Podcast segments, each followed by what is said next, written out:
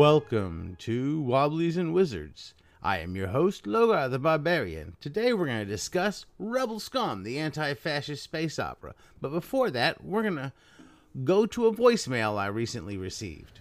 Hi, Logar. Uh, just listened to your recent show. Made me think about uh, something I heard on one of your earlier shows. Uh, one of your guest hosts uh, talked about a term that they used when they were a teenager playing, and you guys uh, talked about it a little bit, joked about it, and that's okay because he was a teenager. You guys probably don't know what the term is, and you guys do not seem like the kind of people that would use that term normally and take something like that lightly. He used the word term, the term turd burglar, and that is a derogatory term uh, for a gay man. So I'm just hoping that you just didn't know what that meant, and I just wanted to uh, point that guys out to you uh, for you know the future. Thanks. That was from a listener, Apocalypse Apocalypse Nerd.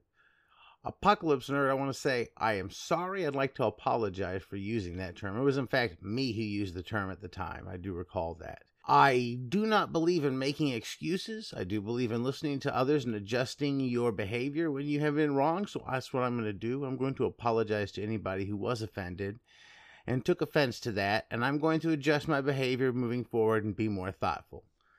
Now, we're going to talk about, as I said before, an anti fascist space opera, Rebel Scum.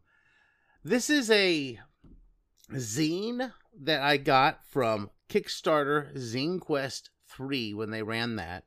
It came in the mail a couple weeks ago. What it is is essentially, from what I, from just by a glance, is a generic Star Wars zine, uh, off-brand. It's called Rebel Scum, so it's done up to look like the old Star Wars action figures. If you bought those back in the '70s and '80s, the cover has this a similar font and layout like the cards of the old action figures would have and the images like the character sheets are done up to look like them with little bubble with little images of bubble packs with characters on them and everything else it's a cool little zine it is a dark time baron deathray and his kill troopers hunt down all dissension from evil killstar republic fascism and terror rule the star system in the darkness a motley band of revolutionaries traitors criminals robots and other rebel scum are trying to fight back you are our only hope. The basic idea of the game is that you're playing Star Wars in sort of a cinematic way. It kind of gives you guidelines and suggestions of how to make them episodes in a, in a movie type format. Uh, it's very explicitly anti fascist. It says it's about hope, it's about striking back, it's about returning to our roots and giving them a system uh, giving them a stern talking to. Over the fast few year, last few years in the real world, there has been a startling rise in the number of people that are willing to spew hate anywhere they can. These people believe in white power and fill the internet with nativist, racist, and fascist diatribes and outright lies. They think not getting a vaccine is a moral right, and that doing anything to defeat their political enemies is worth it. Quite a few of these evildoers are deeply entrenched in various fandoms that leftist nerds like us adore. Very specifically, the fandom of a certain space opera franchise about a war in the stars that we love with our whole hearts. Has a way too many sad bad guys in its ranks. While not quite as bad, role playing has its share of malefactors, hardliners, and otherwise shitty people. This game is not for them. Rebel Scum is for us. That's uh on page four and five of the Rebel Scum zine. There are safety rules in it when you start off. Uh, the concept of the X card. I don't know if we've talked about the X card here yet, but that's something that we need to uh, get into. Uh, it's got a few things about like consent and stuff like that when you're playing.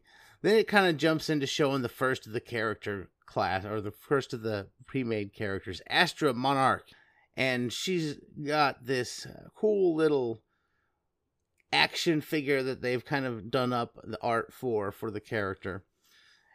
Now, I'm to go in here and look at this this action figure character sheet because this is where the kind of the unique element of the game lies. So, the characters have different uh they have different classes and then within the classes they have different roles, I guess they would be called. The expert, vanguard, fighter and the tank. So the expert class would be more along the lines of perhaps the intellect and person who fixes things and uses their mind whereas of course you get to the tank that's kind of fighting and i think they're kind of in between the way this works as a as a role playing game the mechanic behind it this is called the polymorph system is that back on the back of this card they have one, two, three, four, five, six. Six little squares. The first says key, it's got a number one. The next is Intel, two and three. Then you have move, three, four, and five. Blaster, four, five, six, and seven. Might, five, six, seven, eight, nine. And ultimate, four, six, eight, and ten. So what this does is it gives you, as I've just read to you, each one has a spread of numbers. And the way the game works, and I misunderstood this at first, the way the game works is whatever you choose, like say you're an expert or a vanguard, you're going to get a die that your character is going to roll to succeed on things. So the expert would have a d4, I believe. And I think it goes a d6, a d8, and a d10, but I could be wrong. I'd have to reread that section.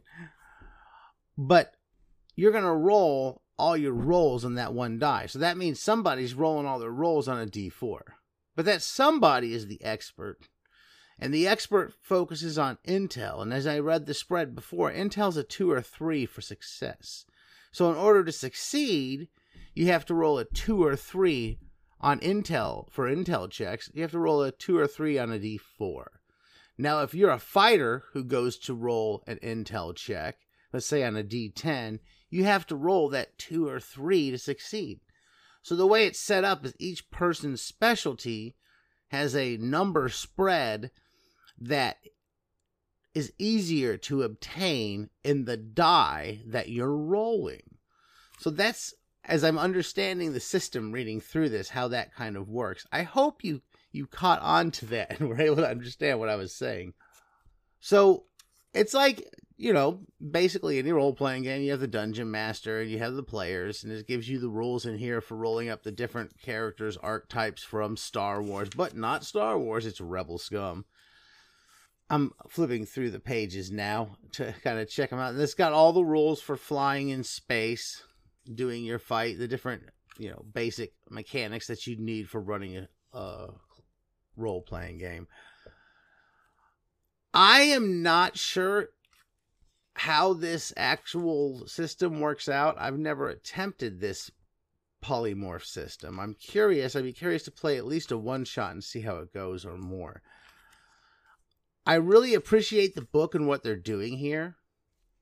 I appreciate the nostalgia of it. That's pretty much it was its selling point for me when picking it up.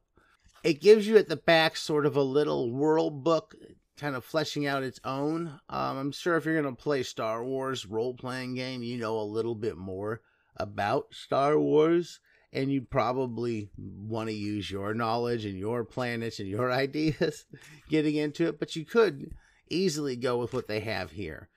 Now, it also focuses a, heavily on rewarding things like punching Nazis and killing fascists. That seems to be something that it, it, that it has a literal mechanic for rewarding. Punching Nazis and shining stars. Each character has a shining star, a guidepost to their actions, and a special ability all rolled into one that is tied directly to their class revolutionary, rogue, robot, ronin, or renegade. A shining star controls your actions, but it also obeys your commands. Characters can spend the stars that they earn to do incredible things. So the stars that you earn are earned from, and the list says, punch a Killstar officer in the face, kicking a demagogue denouncing immigrants at the spaceport in the balls, blowing up a Killstar tank, graffitiing the poster of You're on Killstar, giving water to voters in line. So you would get a star for these kinds of actions. And I guess they can be spent to your benefit in play. Now, the game itself, when you're creating a character, gives you classes and roles, and you create a character which is a combination of the two. Creating your rebel.